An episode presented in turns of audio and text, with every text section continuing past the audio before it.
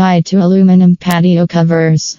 Patio cover kits may provide the covering and design you want if you enjoy spending time in the great outdoors but prefer not to do it in the scorching sun.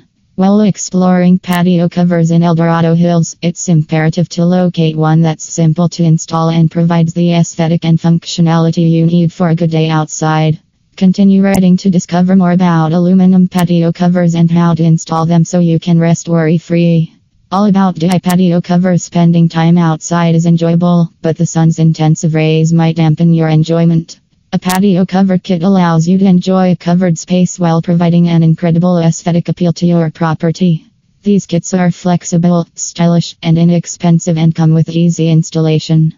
The insulated panels are one of the most significant aspects of these patio cover kits, built with a high density polystyrene core. They are developed to meet or surpass even the most stringent building codes. Aluminum patio cover kits are extremely versatile and may be customized to meet your particular needs. Choose your preferred length and width and enjoy fashionable cover for your patio, deck, carport, and other structures. These patio cover kits, sleek, modern appearance makes them an excellent complement to any house. With the flexibility to customize the colors and features, you can create a unique design that will add value and beauty to your outdoor space. The installation process before installation ensure your kit provides you necessary coverage. Measure carefully to verify that your new patio cover is large enough to provide appropriate shade but not so huge that it won't properly connect to your home. You may hire professionals for patio cover installation in Sacramento for complete satisfaction. Begin by gathering all of the parts and tools and storing them in the position where you intend to install the cover so that everything is in one place. Measure the width of the chosen position and note it on the paper. Then, repeat the process to get the precise height of the patio cover. Now, measure the C channel and cut it if necessary. Cut the C channel to the proper length with a miter saw. Drill your first hole 4 inches from the C end and repeat the step on the opposite part.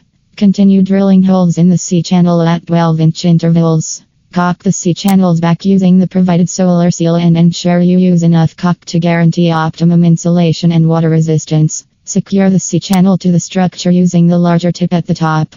Attach it to the wall with the provided 1 4 inch Tapcons. Use a hammer drill and a 1 4 concrete drill bit to secure the C channel for optimal results.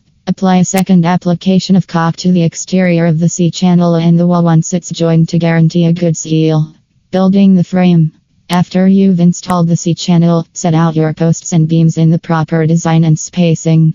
Remove 2 inches from each beam to allow 1 inch of fascia on each side. Drill two 3 8 inch holes in each post and fasten them with hex bolts. Place the two end posts for a 12 inch overhang on each side. Installing the panels. Install the first overhead panel with the female end on the outside. Since the panel will be too high and heavy to carry on your own, you will need assistance with this stage. Push the panel carefully beneath the longer lip until it is flush with the wall. Secure each panel with a tack screw at the 2 inch mark on both sides. Repeat this method, leaving an 11 inch spacing between each tack screw, and then repeat for the top of the panel. Use the correct tack screws to secure the panel's outside edge to your beam, and use one screw on each end of the panel. Level the front side before you fasten the panel to the beam. When installing the final panel, use a grinder to cut the male side flush before attaching it.